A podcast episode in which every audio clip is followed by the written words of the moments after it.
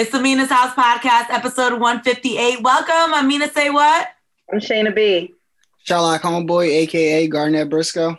Dexter Stuckey, aka Dexter One. Okay, look how fast we got through that. Yes. yeah, we got through it fast, but I really want to comment on Shayna's hair because I love it, and I also wanted to say happy birthday to Garnett. But I got that out the oh, way now. Thank you, thank you, thank you, Dex. I appreciate that. Well, I was gonna get to that. Happy birthday, Pooh. Thank Hey, you, Pooh. Thank you, thank y'all. How was your Appreciate it. birthday? Uh, it was amazing. I really didn't do too much. Uh, went out to eat, kicked it with some friends, came home, ate some cake, got drunk, went to sleep. Did you get birthday sex?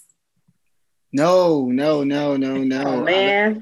I, I, it seems like I never get sex when I'm supposed to. Like ever. Like birthday Not like sex. not on Valentine's Day, like none Like. Valentine's Day, birthday sex, like Heck, prom. homie. I end up getting it like the next day. Never that day though. But you have a girlfriend. Yeah, I know. Isn't that kind of her job on your Well, birthday? Well, Mina No, she could be dealing with some women issues too. I don't think that's anybody's job. Um, as, as as far as that, I mean, it's my decision to do it that day too, as well, right? Like, Okay, yes, it's your body. You do what you want. no, and, and and and I'm not saying you know, but I was pretty messed up. I knew I was, you know, going to be out of commission, so it, it was just one of those nights. Oh, it was those. I got drunk and okay, Yeah, all right. yeah, it's it's it's like those instances all over. Or every time you know I'm supposed to do it, it just that happens. That's like a topic. Is your spouse obligated? Like, is that? I feel like that's kind of like that's written. Like when it's your birthday, Valentine's Day. Like these are the times when it's like you should know already. Like no. You can say that Garnett and I can not have the conversation. we can't say it. I mean, hello. These are these. It's a celebration. Like I, I almost as a woman expect. Okay, it's his birthday, or or, or as even you know, See, but- okay, Valentine's Day. That's how you like. Yeah, like you said Mina, that. it's lazy. It sounds like a fit, like a hair. Come on, come on. you Exactly. didn't say it like that, Exactly. Mina. Exactly. Like, It's let me like- go on and give him some. It's his birthday. Right. like you gotta pull out a couple. Fine, I'll do that thing that you like that I hate doing, but I'll do it because it's your birthday. Like that's one of those days. No. Yeah, but expected sex ain't always the best sex. Like you're gonna be expecting it. I mean, it's not like nine o'clock on my birthday night, but it's like at some point, you know, it, I don't. I that's just me. Like, I just feel like I I had to condition myself to understand that there's certain days where okay, I gotta be ready for this. You know, like you can't wear the ugly panties. Like you gotta wear the nice ones because you know, you know, some, some things may happen. right. no, I Shayna, how do you feel? I was gonna say, well, that's just on a normal any day that you about to meet up with somebody. You're like, oh wait, no, what am I doing today? Can't wear those panties. No, can't wear those. right. Just in case. right. Again, stay ready and gotta get ready. In the words of AI, just in case I need to have them good panties on. Sometimes I gotta get ready, Shayna. It's ready for that. Like, I'm not. I'm sorry. I'm not. I'm not wearing a thong every day of my life. Like, there's no way. You know, This like is true. This is true. I have to be Yeah, selective. yeah. I, I have to think. Okay, let me let me go to the thong drawer and like pick Right. one I'm out. not 19 and Sisqo thong song is not out anymore. Those joints hurt. so okay uh so let's get into what's in our feed because there's been a lot going on so uh for people who listen every week um i'm sorry we were not on last week but this little thing called the election um we were waiting for it to wrap up and it took five days which I and listen, I knew going into it that we weren't gonna know the winner that night. And we talked about it on the pod. I was talking about it on air just because I knew that there were gonna be more mail-in ballots. And I knew the laws going into election night. I mean, everybody doesn't know the laws, but I have a dual major in, and one of them is in political science. So I knew the law, the laws when it came to certain states where they can't start counting early ballots until the day of election. But I didn't think it was going to be five days. I thought maybe one or two days, maybe three, the max. But when it got to five, I'm like, what? So we, I was literally telling all of all, all of y'all, like, look, the day after the election, we Yeah. doing the pod. I didn't think it was gonna be Saturday. By Saturday, I was like, whatever. We'll just wait till our normal day when we do Yeah. it. So uh, a lot has happened. I just want you guys to kind of just give you an open forum to just talk about whatever you want. You know? But I will say I agree with you. I definitely knew it was not going to be one day, but I was not. Even though, again, I heard on Monday specifically with Pennsylvania, my state, that because of the number of mail-in ballots, they said Monday night before Tuesday the polls open, it will probably take them until at least Friday to count it. But in my mind, I was like, it's not going to take till Friday. It, and part of it is I probably didn't think the margins would be so close. So even though I knew that they were going to be counting, I just thought like we would have more wider margins, so that wouldn't necessarily matter. But I was like addicted, like the whole world, to CNN and Yes. all the news channels every five seconds. I'm just happy that it's somewhat over. We know there's other things going on. It's over for us. But for some people, let me just say that. For some people, they don't know how to gracefully bow out. So it's over for us. It's over probably even primarily legally, but unfortunately, the saga is continuing for a portion of our country and government that would like to drag this out even further. But we all know who won. So I, I think to to Shayna's point, like that's the thing that like sticks out to me the most is that like it's like somewhat over. You know what I mean? Like where it's like granted, I'm very new to this. Like this is like I'm like in election years, I'm a baby. Like this is my third presidential third, yeah, third, presidential election that I was able to vote in. So it was just like I'm still learning a lot of things. Like with the mail-in ballots, I, I've always known what a mail-in ballot was, but like I didn't know that you had to wait until the day of to start counting them. But then I'm like. That doesn't make any sense. Why would they wait to the day of? But I'm like, wait, because they've all, they always do mail-in ballots. It's just that this year, because of Corona, they there were more, so you kind of would assume that they would like bend the rules a little bit. Maybe can we count a couple, like Right. a couple of days before, whatever, a month before. But overall, I think it, it, it's it's a, it's fascinating, like just to see like so many people get involved in like politics and learn so much about it. Public figures, like your friends, everything like that. My issue though comes in with people who did not vote and people who are like actively being like Trump supporters now still. Now, don't get me wrong. I don't have an issue with you supporting who you want to support. There, but there are two things that I have an issue with. One, you turning Donald Trump, being a MAGA supporter, into your identity. Like you, mm, like, could you imagine a person still running around here saying, "I supported Al Gore," and it's like that's great. There are people Yeah. who supported Donald Trump and they think that they're supposed to keep that flag in their lawn. Like that's silly. Like that's stupid to keep that stuff up there. Like you it's done. It's over with. Like we're gonna move on to the next thing. Like like people say like we love Obama, but nobody has an Obama flag in their right. right. we're not doing that. We've moved on from it. Those people and then the people who didn't vote and they're sending and sharing the memes. If you didn't vote, you can't share a meme with me. Like that, you're you're from that. Like you can't do that. You can't talk to us about this stuff. But uh, besides that, like I'm I'm fascinated with it. I'm I think it's cool. I like it. I'm happy. I am just happy it's over. Yes. How about y'all? Y'all We keep- clap it up for that. Definitely it's cut it up. almost over. No, that was like I never seen CNN so much in my damn life. Hello.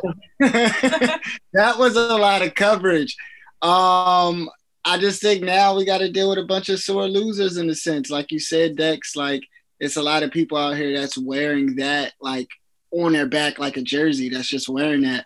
Um, actually, uh, I stopped past my friend's house this weekend, and one of his other friends stopped past, and he walks in. Mind you, it's a house full of black people. Not to say that all black people, you know, go against Trump, but he walks in and just starts talking about Trump. It's it's the same day that we just found out Biden got elected. It's like people was giving him energy back. That's that wasn't good. And I'm just like, why would you even do that? Why are you putting yourself in a situation? You're walking in here with a bunch of strangers. You may know one or two people here, but other than that, you putting yourself in harm's way. And he wasn't saying anything bad, but it's like, why did you come here with that salty, sulking attitude Yeah. to even, you know, bring that up and ignite that? So I think that's, you know, the bad part about it. Also, the good part about it is we do see people for who they are now. Yeah. You know, like it's, it's out there, it's plain. The fact that they are, you know, you know, still championing him just let you know, okay, well, you know, th- this person uh, aligns with these thoughts, so to speak. So um, I'm happy that's over. Uh, yeah, so I, I, I hope Biden can do a good job. Um, and that's in what January, right? January Uh, 20th. January 20th. Yeah. So See, I have a lot of thoughts. First of all, I was like everybody where I was watching CNN. It literally was on when I was going to bed. I would wake up every two hours, look at the Yep. numbers, go back to bed. I just felt like a crackhead, like a CNN crackhead, and I wasn't getting no sleep. And I don't know why I was so invested in this. It was like, it was, and they kept saying the same stuff. And I'm like, why do I keep watching this? They saying the same stuff. They doing math on TV. They writing down projections. Well, if he get this state, he'll get this state. If this state come in at eight o'clock, he not gonna need that state. And I'm sitting there doing math, like, okay, if he get Vermont and Maine, then he won't really need Pennsylvania. I'm I'm, I'm adding up electoral college votes. Like, I don't know what came over me. And like, granted, I have an interest in this because I have a whole major that I've never exercised in my life, right? So I clearly had an interest in this. But I don't understand where this obsession came from. And I kind of felt like a little crazy. But then I started seeing everybody else was just as obsessed. And I was like, okay, this ain't just me. But I really just love how this really mobilized our communities to be so invested in the process. And I want it to trickle down into more than just a presidential election and people being invested in their communities and who runs their communities and who are making the laws and just even knowing the laws. There's so much misinformation out there. Like i had to do an instagram live with the city commissioner in philly because there was so much ignorance. Like i was seeing somebody saying like oh how they still taking votes in pennsylvania after election day. That was not happening. They weren't taking new votes they're counting votes that are postmarked November 3rd. Because of the influx, the courts granted them the permission to get ballots two to three days after the 3rd. It doesn't mean someone sent it on the 4th, on the 5th. It means someone sent it on the 3rd and the mailbox, I mean, the uh, USPS just hasn't delivered it yet because they're overwhelmed with ballots that were sent on the 3rd. Hold on. Are they overwhelmed? Because remember, the postmaster was working with our now president, on, and they were creating some. So some of that I felt like was delayed on purpose. Some of it, I guess, of course, if you put it in the Right, the right, that day, it's going to come the next day. But right. some of it was delayed a little bit on purpose. I ain't trying to hear it. Right. So it was more so like that. Like that was the annoying part Could about you, it. imagine, could you imagine delaying mail on purpose and then still losing because of the ones that were delivered? That has to like, like, bro, right. Like that means that many people came out and voted. It's so crazy because he was like, all these dead people are voting. And I just saw this article to say that said no dead people voted. like, there was what are it you was like it was like two states that like say say you know I sent my mail-in ballot on October 30th and then I passed and they were trying to argue again. It was like maybe under 20 votes in the million of votes and they were trying to argue like oh those shouldn't count because they're dead. But like yeah, but I knew they I were wanted alive when they cast the vote. Yeah. but but bruh, you don't need to be talking about dead people because you sent stimulus checks to dead people. speak on it Mina speak So- on it Wasting you you sent checks out without validating addresses, and now you want to validate addresses of all these people that are voting. Like you have no legs to stand on, sir. But also, I think he should know, like when he when when the uh, the uh, results came out, he was he went golfing. But you should know that something's not right when these results came out, and like people across the country, actually people across the world, stepped out of their homes to celebrate that you lost. They Yeah. weren't just celebrating Joe and Kamala; they were celebrating the fact that you lost. You're no longer the president. For me personally, whether no matter how hurt I am, I'm stepping back. I'm done. I'm not going to argue Right. with you because clearly you don't want me here.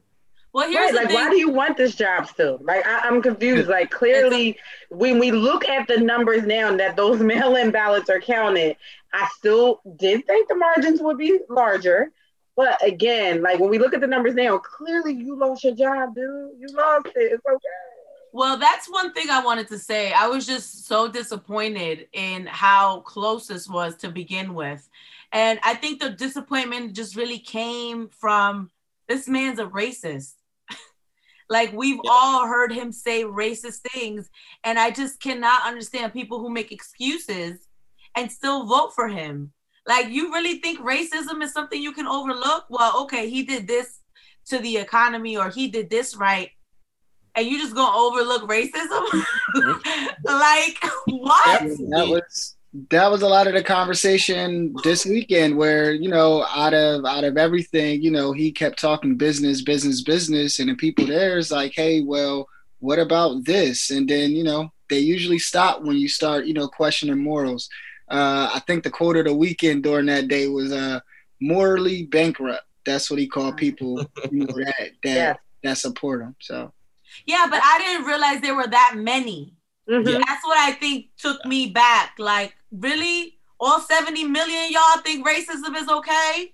I 70 think, million? I think that was my issue on Tuesday night. That's why I'm happy we didn't do a show because I don't know if I would have been able to make it mm-hmm. through it. Because on Tuesday night, at one point, like it was a lot of red. Like, you know what I mean? Like, overall, like there's a lot of red on that map. And I was looking at it, and it's not just a Republican versus a Democrat. If that's what it was, it's like, okay, that's fine.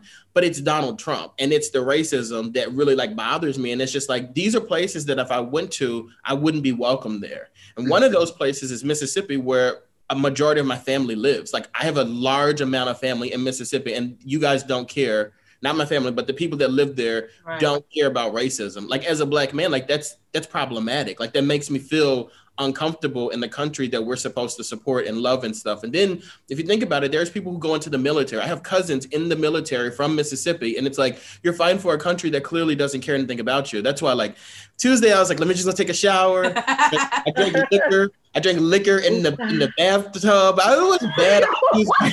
it's just like you had a moment. You had a, you took a bath and I was drinking. Yes, it was it was so bad on Tuesday. So Saturday, seeing that it, like turn around like that was just like a, like a, a, sigh of relief. And like you said, I mean, it is still problematic because like you see that maps is still there. You see there's areas that you're not welcome in, but overall, I think the country stood up for what's right. Barely, barely. like barely.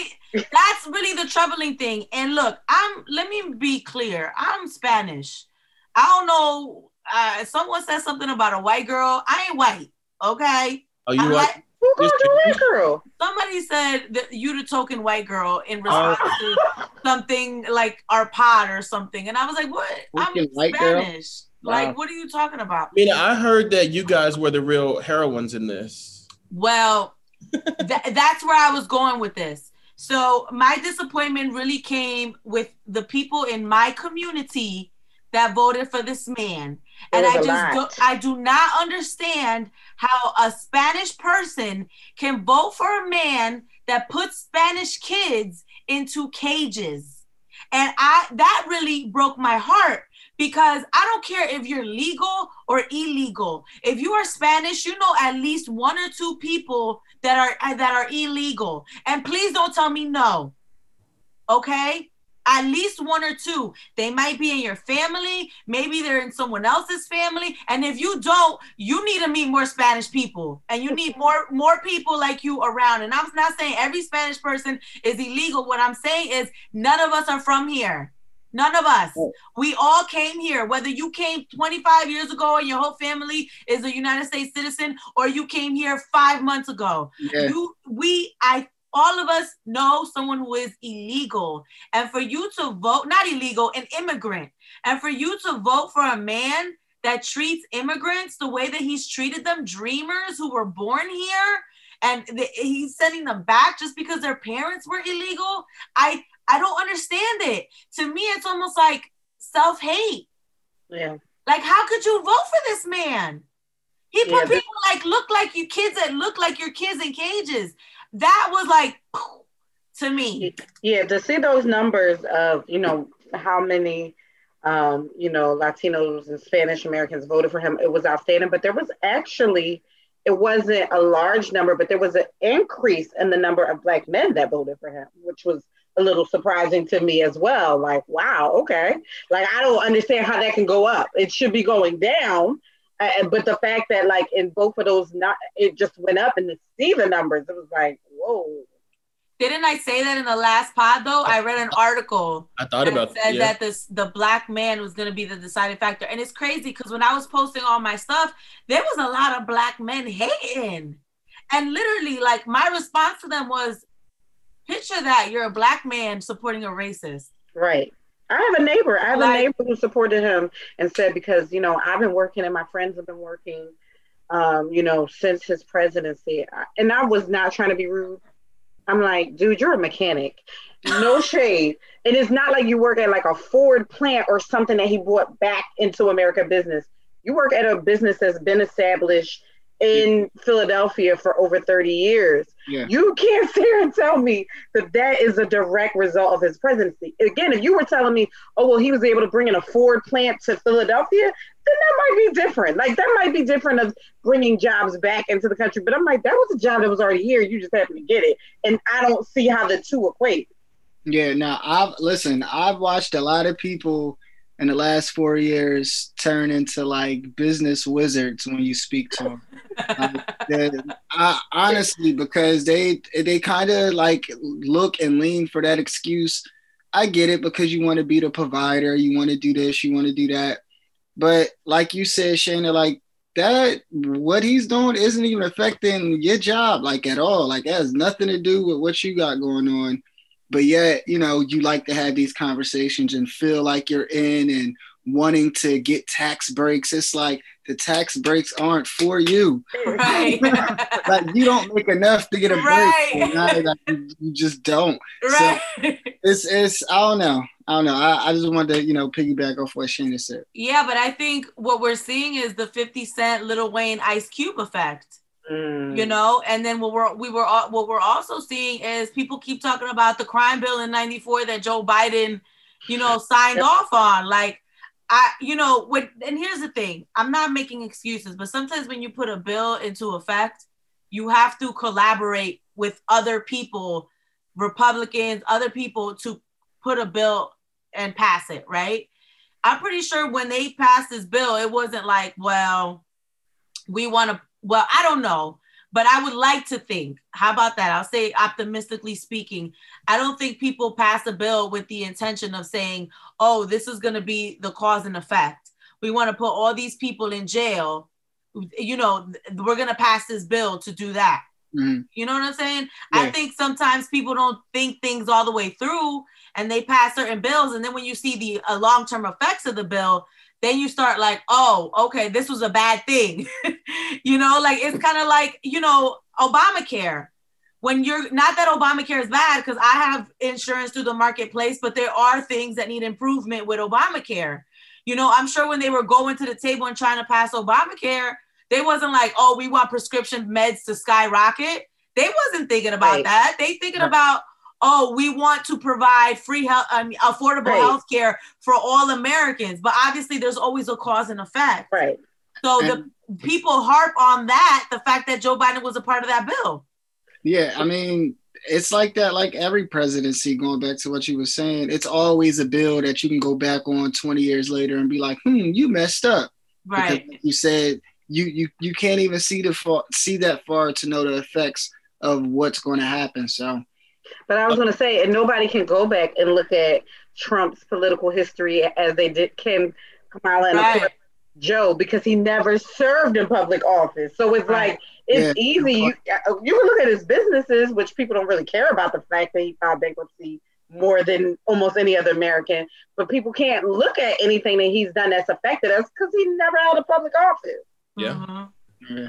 And speaking of that bankruptcy, that's what the people be talking about. They think they think because they know what bankruptcy is that they just know everything about business.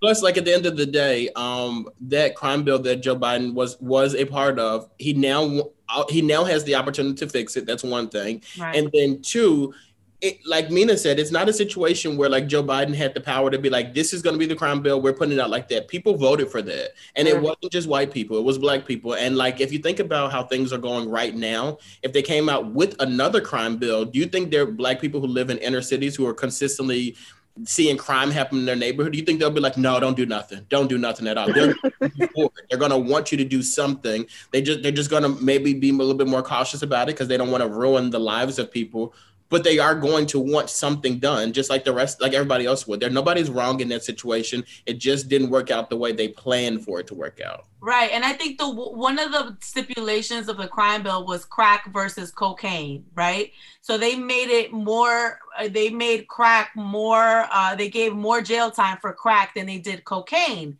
So at the time i think the thinking was well crack is more um, crack is more um, you like can get addicted. African American kind of. No, yeah. no, no. You can get addicted to it more. Oh, oh, oh. Right. So let's make that more punishable selling crack than it is selling cocaine, right?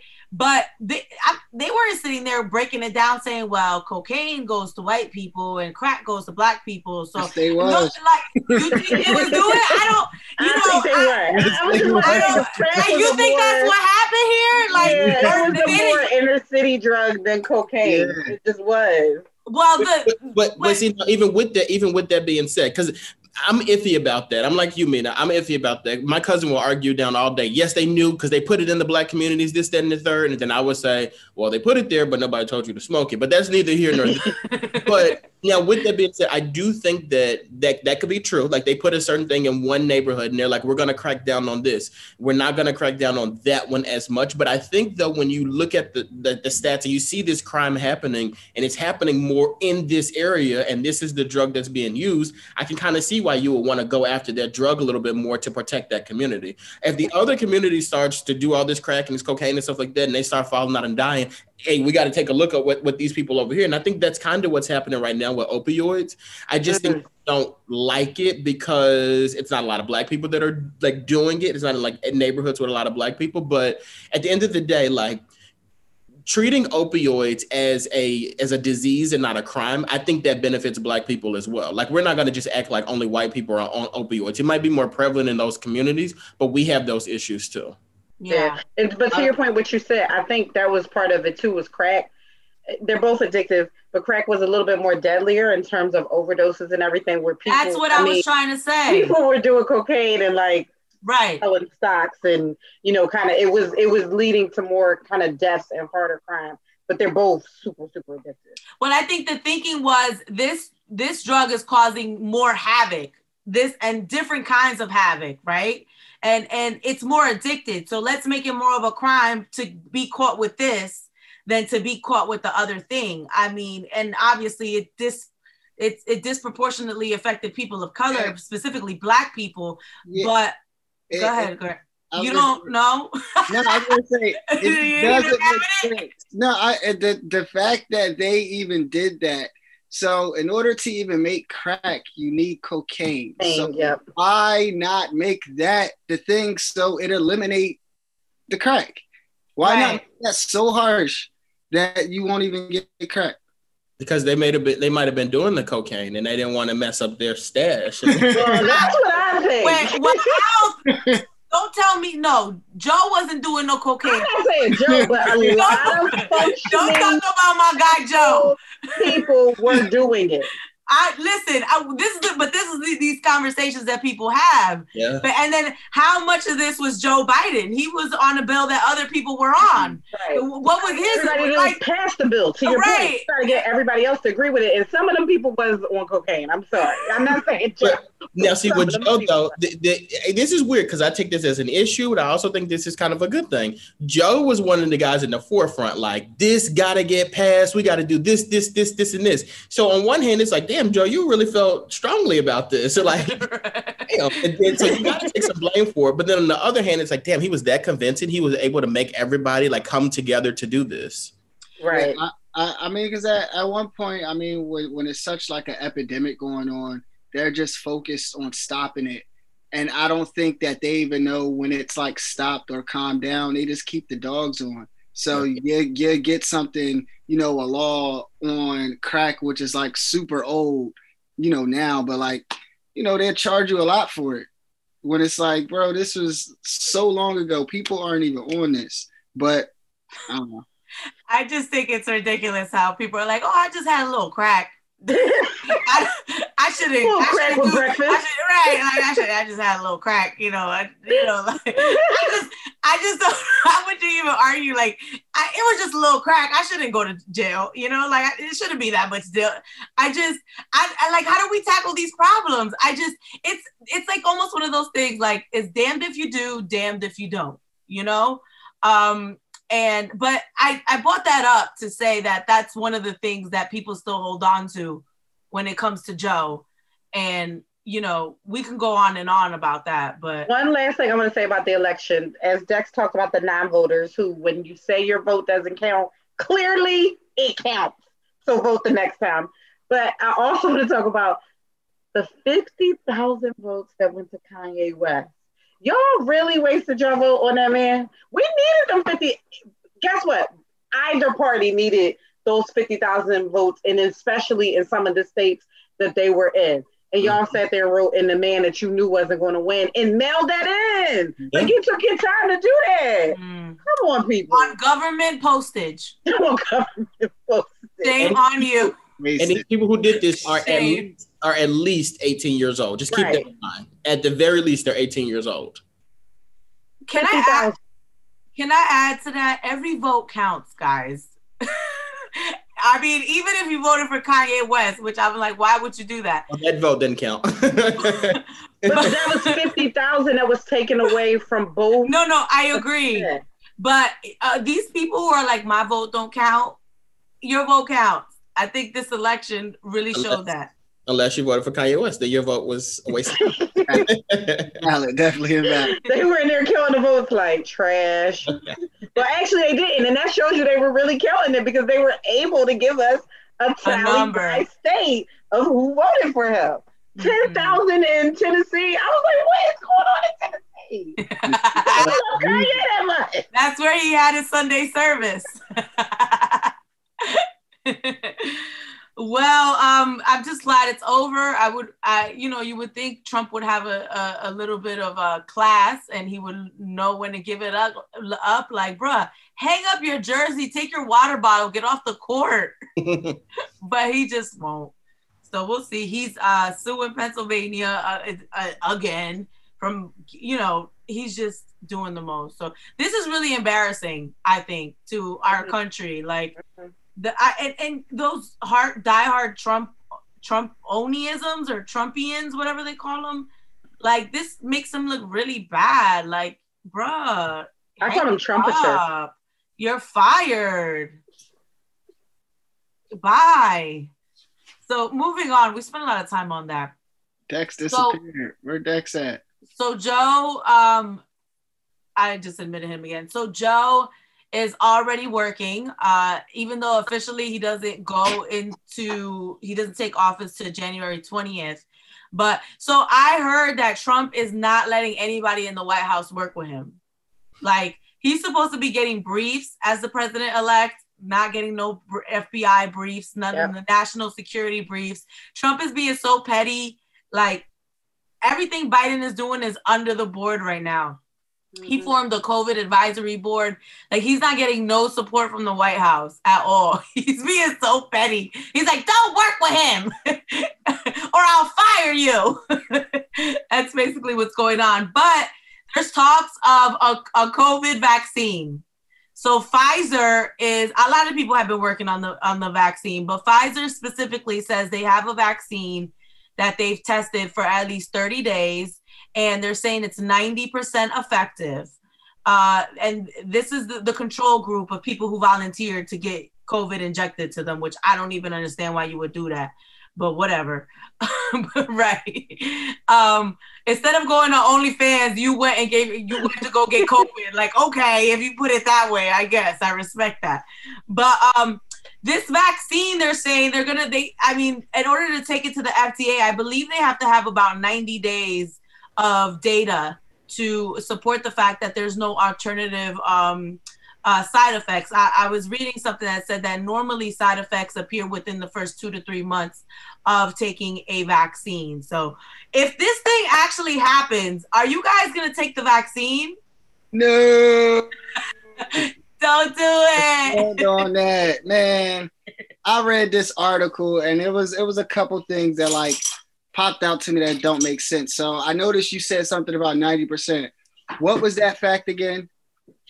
So they're saying that it's 90% effective because when they're doing their trials, I guess they they okay they so, compare people who get it versus people who don't so, and who have been affected by it, um, who have been exposed to it.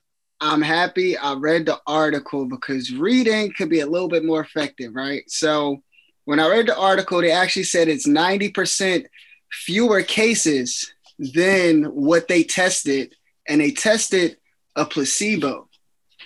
And if anybody knows what a placebo is, that is a pill that does absolutely nothing. nothing. Right. So if it's 90% more effective than a pill that does absolutely nothing, what is it actually doing? Right. That's one. Two, uh, I also read the side effects. It said the, the, the side effects was uh, standard for like adult vaccines, meaning you will get sick and stuff like that, you know, headaches, fevers, aching. But they also said that it's worse than the flu shot and the pneumonia shot.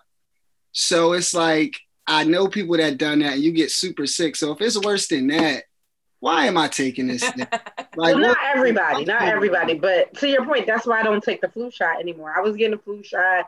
It was something my company offered. I was getting it, and I realized. So when I was no longer with the company and I was going through different healthcare changes, and they were offering it for free, I stopped getting it. And I realized I wasn't getting the flu twice a year either. But there are other people that get the flu shot and they're like, no, I need it. I never get the flu because, you know, it's all going to be based on our immune system.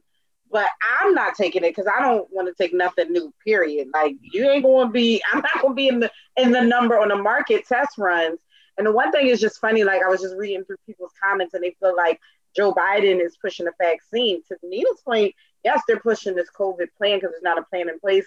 But quite as it's kept, Jared Kushner is on the board at Pfizer, and one of his jobs in his presidency is to get a vaccine in place before the end of the year.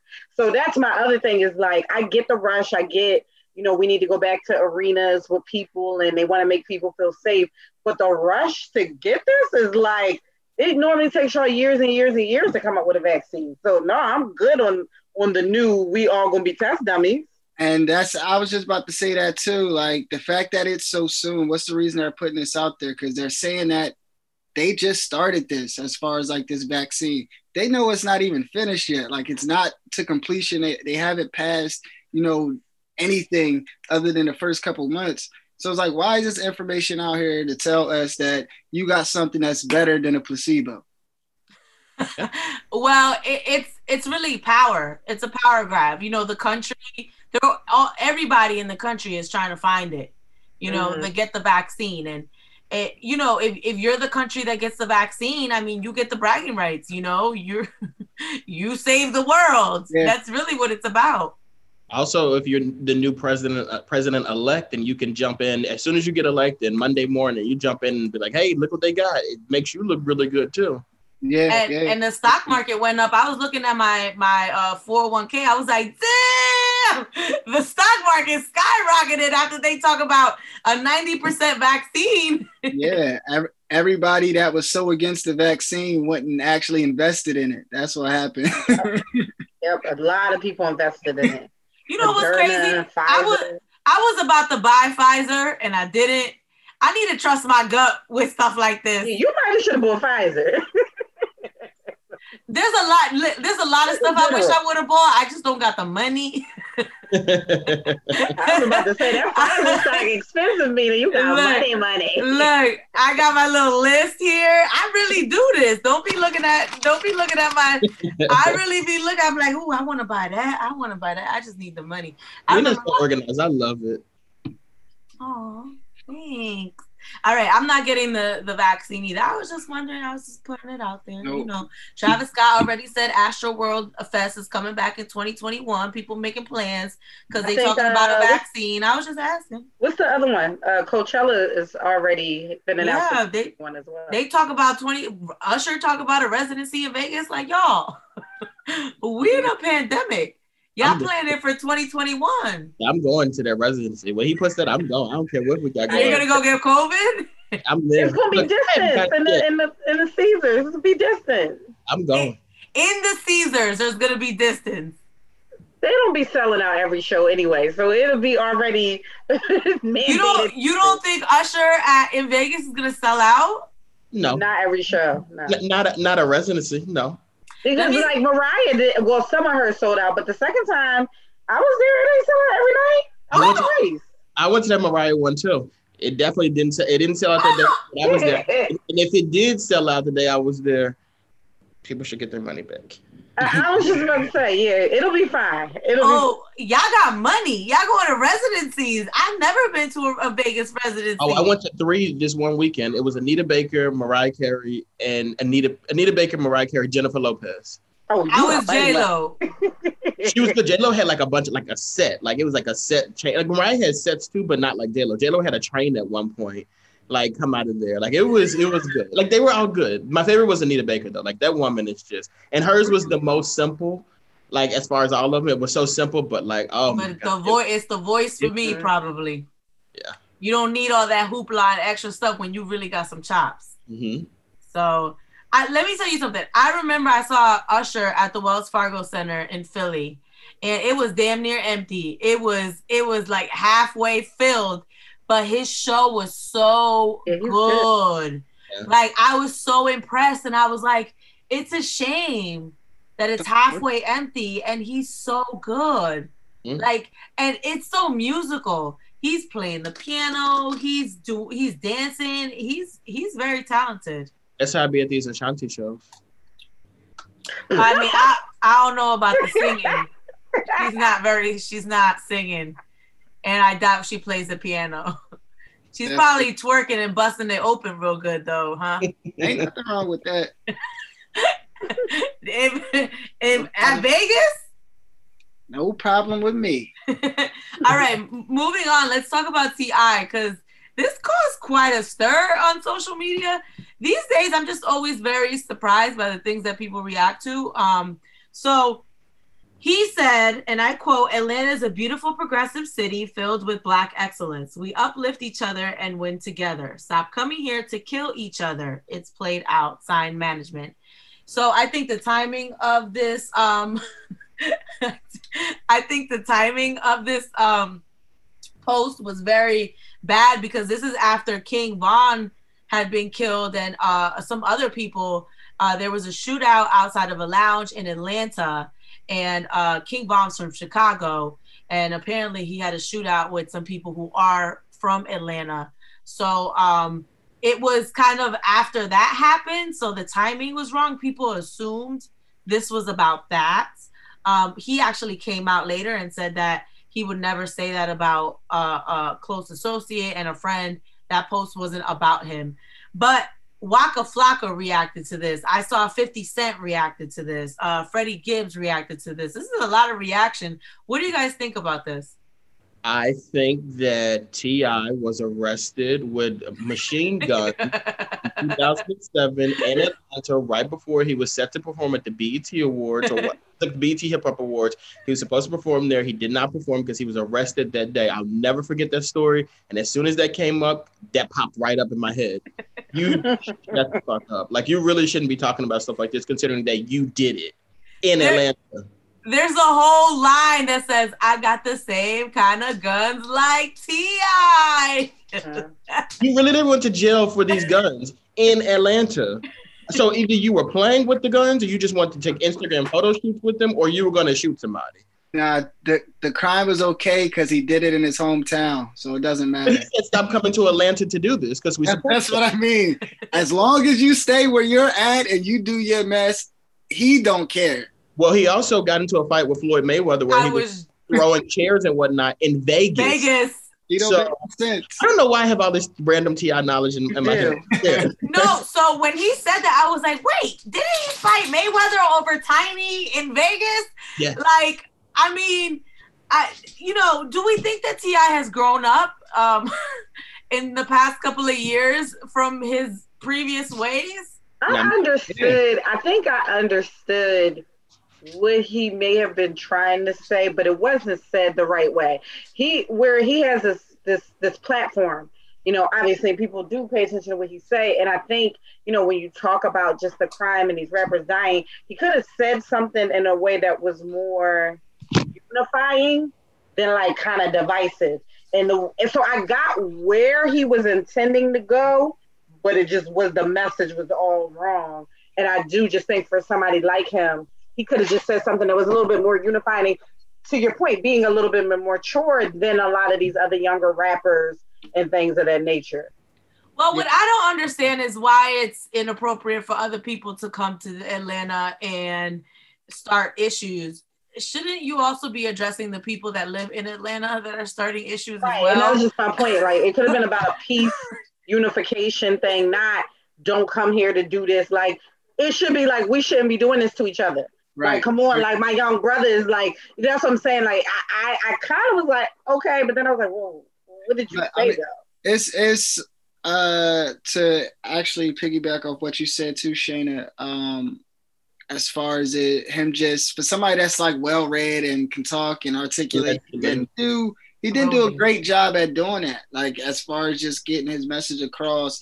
But I do think that whatever he was speaking on, since he said he wasn't talking about the King Von thing, there are many incidents of, at least in Atlanta in recent history, of people being from out of town and things happening. I'm not sure what's going on there. Maybe it maybe he's right. Maybe it is people from different cities and they, you know, get into it there or maybe it's the people of Atlanta also not caring about the people that's not from there. Bad things happen in Atlanta. Don't say that, they'll come for you. yeah, about to say you about to get get got. But this is what I don't understand. Things happen in Miami, things happen in New York, things happen in LA. When you are when you live in a city that is kind of like a city where people congregate, especially people in the music industry. We know where the popping places are. You go to LA, you go to New York, you go to Miami, or you go to Atlanta. Yeah. Atlanta is fairly new, even in that conversation. Even my, you know, no, Miami's always been there. So you know, it's always been like kind of New York, um, um, LA, Miami. I think the Atlanta conversation has really come up in the past maybe 10, 15 years, you know. So anytime you live in a city that's popping, things are going to happen.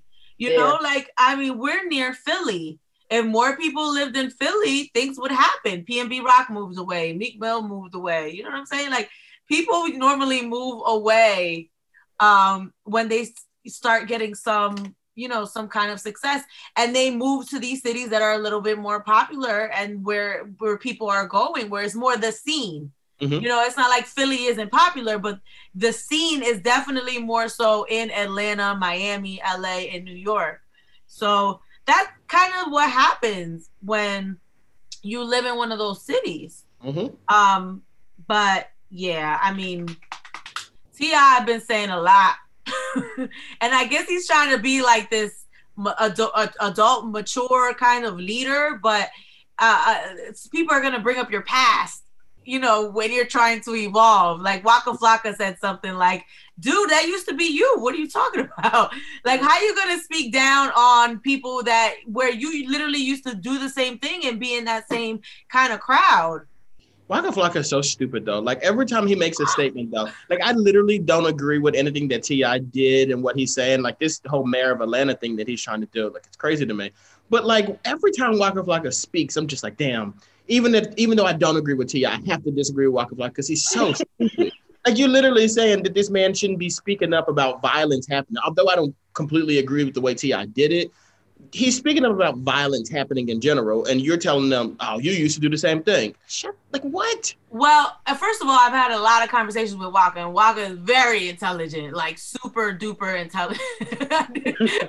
don't do that to Waka. I don't know. I, got, I think he was trying to say, like, if you if you were ever a street dude, you can't talk down on the streets, kind of, you know.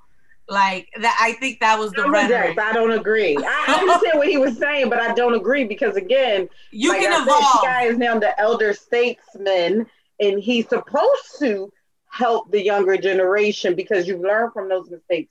Again, he ain't do it in a in a in a good way here, but you that is what you're supposed to do because you walk that walk, and you're supposed to try to help them not meet the fate of some of these other guys. Like luckily, T.I. didn't meet that fate. I mean, he did do jail time though.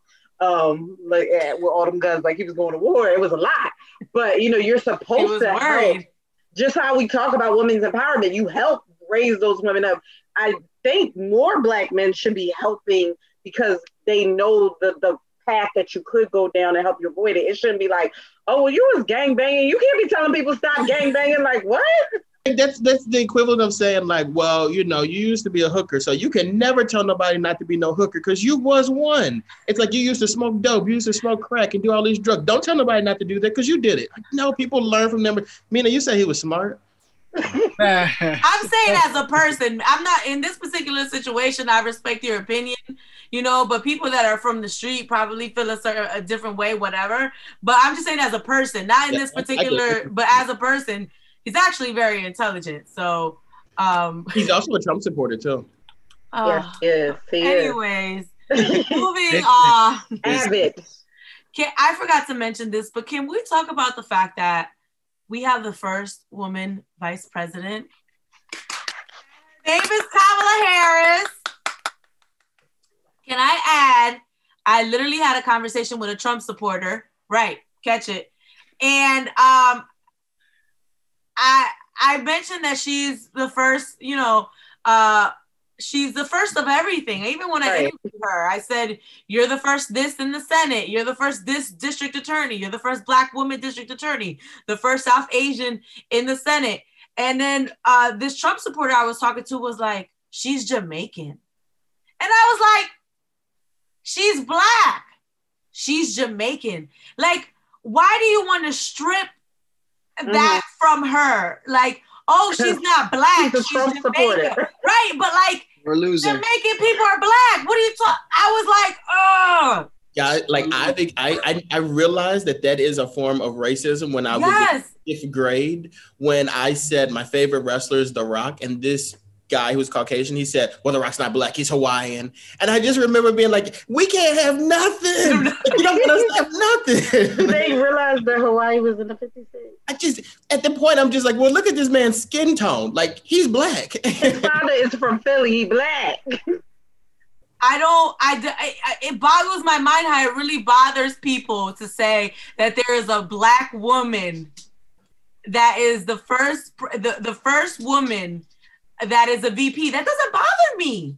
I want to see more women be You're not VP. racist. Hey, hey, hey, whether, whether, um, okay, whether, whether you're black, whether you're Asian, like if it bothers you that the first woman VP is a black woman so much that you don't even want to call her black, you want to say she's Jamaican. Oh, she's not South Asian, she's Indian. What? They're South Asian. what And I was going to say to your point, it bothers them that she's a woman. Like, so let's not even that. go there. They hate that. You They know what? that. I said I you when I was on air on Monday, that was literally my thing. Like, how blessed are we? Uh, both of my my you know my shows. How blessed are we to see in our lifetime the first black president and the first woman VP? Mhm. Like, how amazing is that, right? And then someone literally said on my Twitter, you know, I listen to so and so to escape politics, and Mina ruined it with her personal political opinion. And then I said today, let me tell you something. There is a woman in the White House, and she is not someone's wife. Okay. This is not Or something secretary. you ignore. All right. So if it bothers you that I'm talking about the first woman vice president, bye Felicia, bye Roger, bye everybody. like I, I th- there's no way you ignore that. I don't care what political party you are. This is a historic moment. You don't ignore that. just real quick with that, don't ignore it. Definitely celebrate it. But also, can y'all stop lying? I know y'all kids are not watching TV and making these statements about how they think that that could be them and so forth and so on. Like that's, Dexter! the kids are not doing that. The kids are not. They're not doing that. The kids are not watching Joe and Kamala saying like, "That could be me one day." Not one child has ever done that. I know that the, the kids James, are not. I wanted to be. I have a paper downstairs where it says I'm gonna be the first black president of the United States. So I don't know what you're talking about. I'm sure. I'm sure we we've all done that. But I'm saying these kids are not. I've seen these statements on social media where these people will take a picture of their child looking at the TV and says she couldn't stop crying because this woman looks like her. That didn't happen. You're lying. People. Oh, listen, my niece was so excited. She wasn't crying. Now I I, I understand that you're saying Your niece was excited because people are pushing because because we create our own worlds in social media, right? So I, I get that, but there are people that are excited. But again, I wasn't like filming her excitement, so to speak, because I was excited. But I Your understand you're saying was paint this narrative. Your niece was mimicking your excitement. I saw somebody else post that like she's like I told my my daughters that Joe Biden won the presidency and they started to cry. And somebody commented on and they started to cry and said he's going to ruin the country. And somebody commented on it and they said yes, that's because that's what you've told them. Right. No, I understand Like, that. Stop it. These kids are not talking to y'all about this stuff. But Dexter, you don't think it's important to see representation in all the highest uh, uh, leadership Absolutely. powers that we have? I mean, that in itself is valuable. Super valuable. Like I like the first when I watched, I still know what you did last summer, and I saw Brandy and Mekhi Phifer in there, and Brandy lived. Like, oh my god, representation that goes through the movie. But I guarantee you, if I sit down with my niece or my nephew, they're not gonna look at that movie and say, "Yo, Brandy lived through that movie. I can do a horror movie one day and live through it." And if they were to do that, which I don't think they would, I wouldn't tweet and post about it. And then it's happening a little too much. So you mean to tell me 30 different kids did this? Like the whole classroom jumped up and said the same thing. I don't believe it. But Dexter, let me depend just, on but let me but let me say this: when you see things happening, you start subconsciously believing that they Believing. can happen. I'll give you an example. Wait, Dexter, wh- before Barack Obama was the president, Mhm. I campaigned in Reading, Pennsylvania, in the hood. I don't know if you've ever been to Reading, but I was literally rolling up to crack houses trying to tell people to vote for Barack Obama. Yes. It was I, no nobody knew who he was. This was 2008. You know how many older black people I spoke to that said there's no way he could win? Why? That right there, Never seen it. but that right there, I Mina, it can happen. but that right there is my point exactly. Barack Obama becoming president is not really that much of a shocker to people in our age group because he was only third or fourth president that we saw that we witnessed. We witnessed Bill Clinton, um, George George Bush, and then we then Barack Obama. This is who we witnessed. So it's not really to me. It's not really that much of a shocker or like so No, much it wasn't a shocker to me.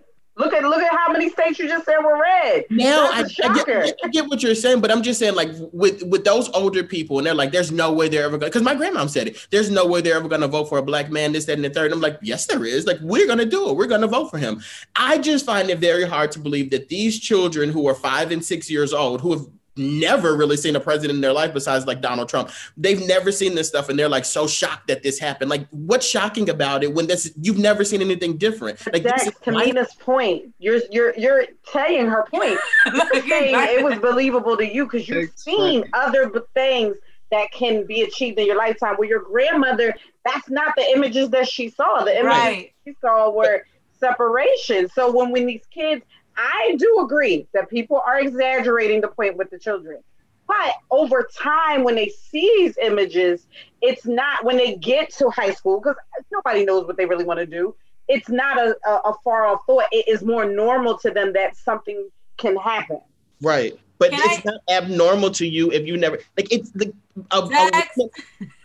Go ahead because my time is almost up. Go ahead.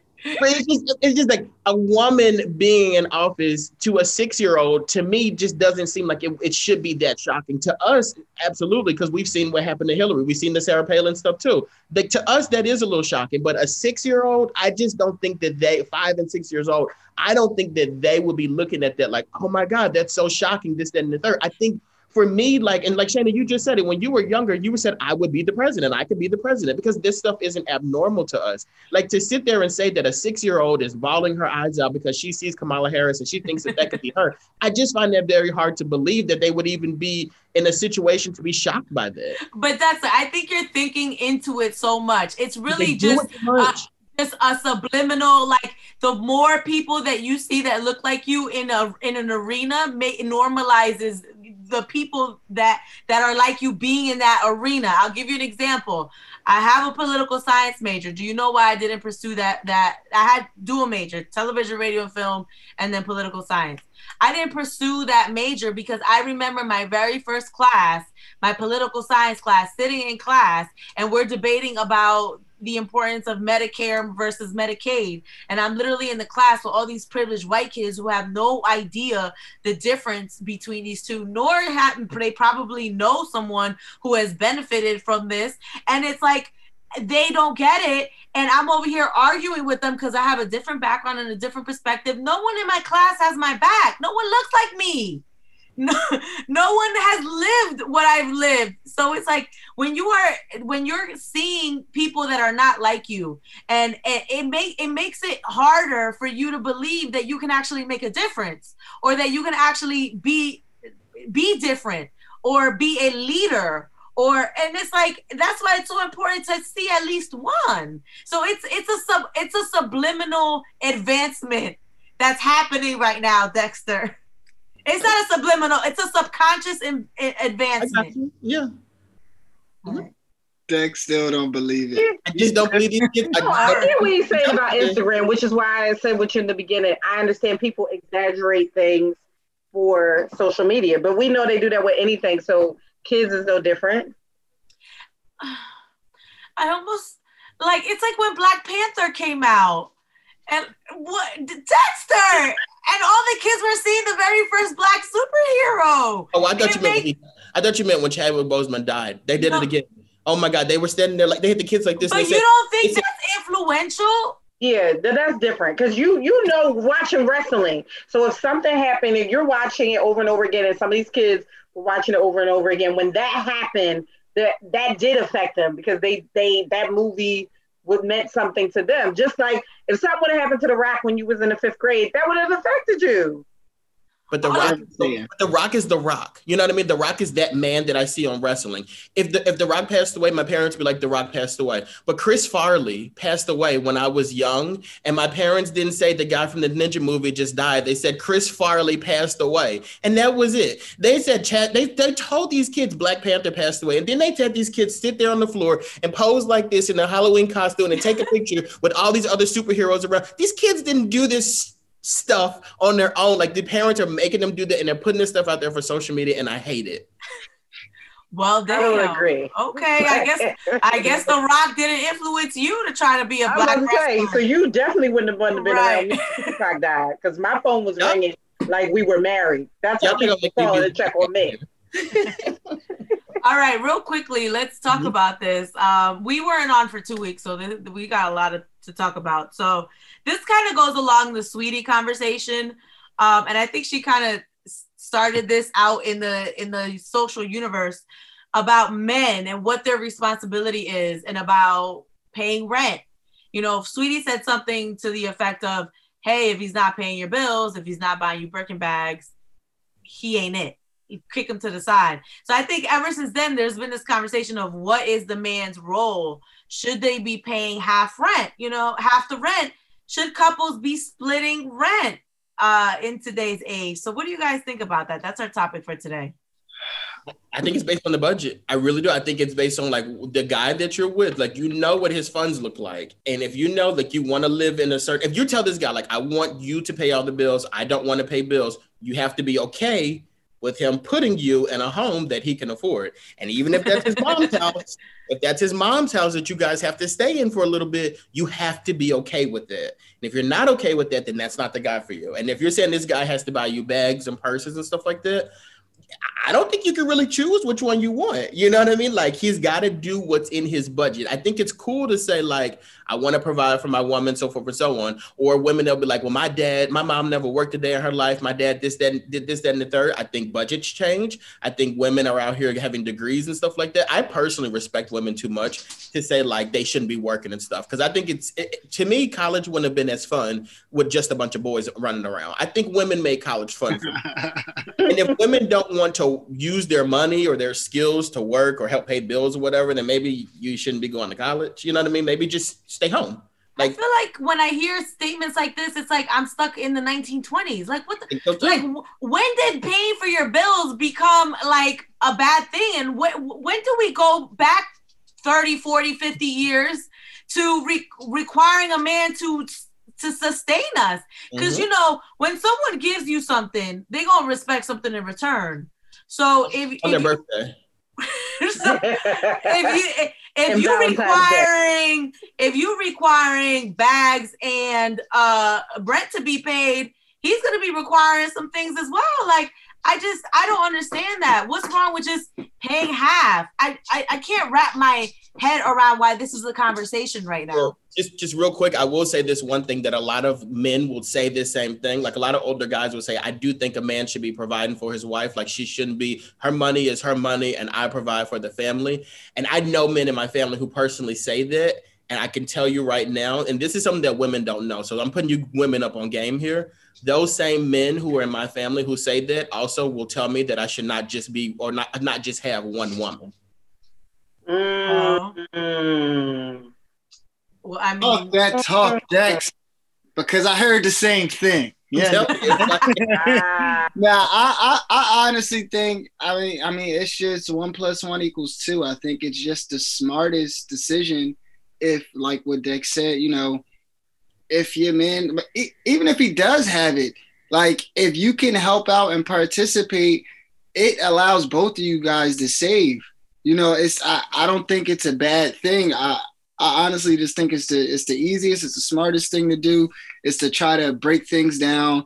Maybe maybe it don't even have to be equally, right? Maybe mm-hmm. it's just putting putting something forward because I think I think that uh like what do what do women do with the money that they're saving? I mean, well, with the money that like they're not paying for anything, but yet they're still making, you know, 40, 50, 60, 70, 100K. So, like, what are you doing with that extra money? Like, where is it going? You're just out here living for free. That's cool. But you can't, don't judge a man for not wanting to sign up for that because, like Dex said, the turnaround, well, they the the the you know the guys that are giving us the game growing up, they hate this damn relationship. Nine times out of ten, they not happy. You're the only one that's happy in this. Or you think you're happy?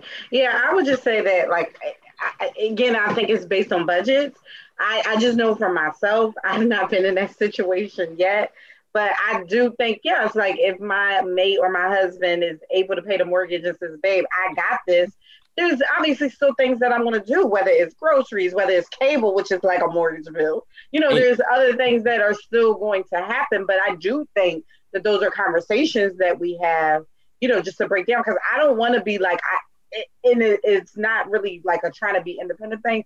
I just don't want to be dependent on nobody for all of my resources because I've only done, I've only worked. Now I don't mind falling back a little bit on my working if you want to take some of this load off, but at the same time, I'm not trying to like just not do anything. Yeah. Unless you just force me to, I mean, then, but I would still probably do something. And I would still probably look for ways that I'm contributing to our household. And my thing is, is this too, I guess, you know, for the people that may look at it from the other point of view, like, let's say there's a guy out there, right, and he didn't do anything you know, like he didn't provide, he didn't want to pay half of the bills. He just lived with this woman, and a woman paid all of the bills. I do not think he's going to get looked at, you know, very highly by society as far as standards.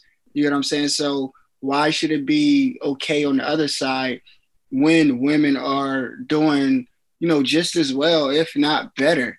if both of you guys are making 100K, that means y'all have 200K. Right. Not just 100K and then you blowing your money on Miami trips. Right. And I was just going to say, to your point, if the roles flip, like I want to be able to, you know, say, Bay says, hey, Shane, I'm taking care of the mortgage, and God forbid something happens. Mm-hmm. Hopefully, I've saved for us, or I'm making enough that I want to be able to take care of you. Now, to, to Garnett's point, I don't want a freeloader, but I also want to be that mate that if something happens and I'm able to to provide for us, and I know that normally we go half or you do it or whatever, I want to be able to do that too. Yeah. Well, that was going to be what I say. I think that that kind of thinking doesn't really think of your relationship as a partnership. It's more because it's putting a lot more pressure on one partner for the financial.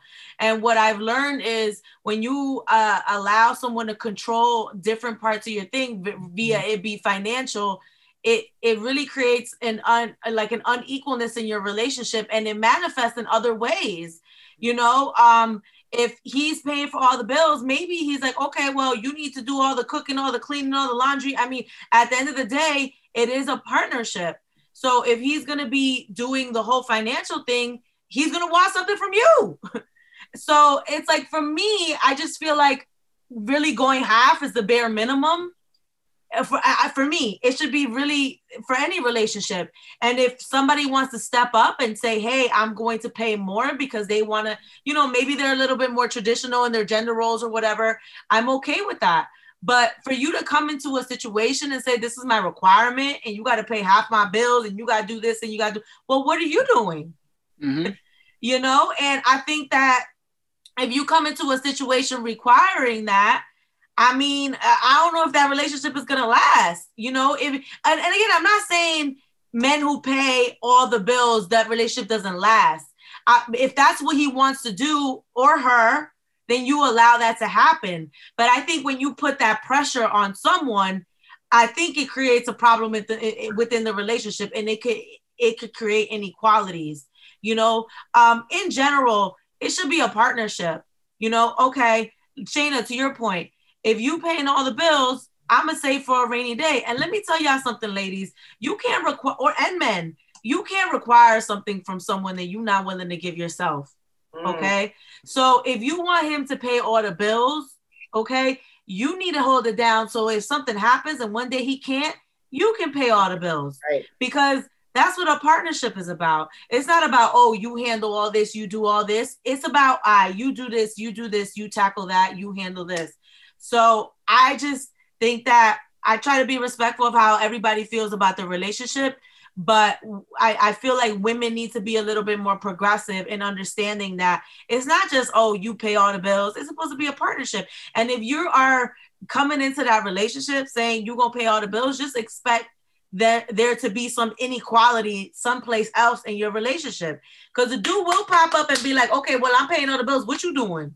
Yeah, I mean, a, a, a, dude, if he's paying all the bills, he expects everything to be right, everything to be on time. Like he wants you to jump. If, if he wants you to jump on one foot, jump on one foot. Yeah, like, this, listen, this ain't no coming to America, Prince Hakeem. Right, and and and and that's very unfair to his partner. But that's the situation that you guys are in now because you don't want to work together, you know, as a team and put your money together and I really feel like work as far as like splitting the bills is also unselfish when it comes to you know different aspirations because you have the extra money you may have the extra time you know instead of just one person putting all the money into the bills to keep a roof over top of both of our heads. Now you know i'm able to start a podcast or start another business and not just have to work. You know you're able to diversify a little bit more. So uh before we wrap up, I want to actually. So Dexter actually sent a post about this, and the picture that he sent was the the post said, um, "Y'all splitting rent with grown men, the same grown men God created to provide." right. So, so can we talk about that because uh, last time I checked, uh, Adam gave Eve half his rib if we're going to talk about why men were put on earth, So that is symbolic for we sharing these ribs. so you got half my rib, I got the other half. So I don't know when these old why these old school kind of thinking uh, kind of are spilling into 2020. And I was going to say, when they look back at biblical days and the things that the women did for the right. household, it wasn't no just go vacuum no floors. Like they was out there slaughtering meat, bringing it in, cleaning it, cooking. Like y'all not even ready to do that type stuff. So please, just stop it. Right. That's exactly it. I mean, you want to talk about it was the man, it was the man, you know, man was put here to provide. Well, back in those days, what were women doing? They was raising kids, they was cooking, cleaning. Can you cook? Making Can you clothes, clean? Making Can you sew? like you over here talking about you supposed to provide. Well, what you supposed to do? if field. you if you want to go into these gender roles, we could go there. Which which right. is why I don't like to go into these gender roles because I'm not. I can cook and clean, but that's not all I can do, boo boo. So I'm not gonna put that on. Oh, your responsibility is to provide, because I don't want somebody to tell me, well, your responsibility is to cook and clean. Here's a Swiffer. Go get go get my dinner ready. Like what? So be careful when you put in these little old school roles on people because they turn it around and put it on you mm-hmm. and you're not gonna like it. Okay. And a lot of y'all can't cook. That's a fact. Big fact. Listen, I see when we was all quarantined and y'all was cooking, a lot of y'all can't cook, putting up shit that look all dry. Girl, you need to put olive oil on that.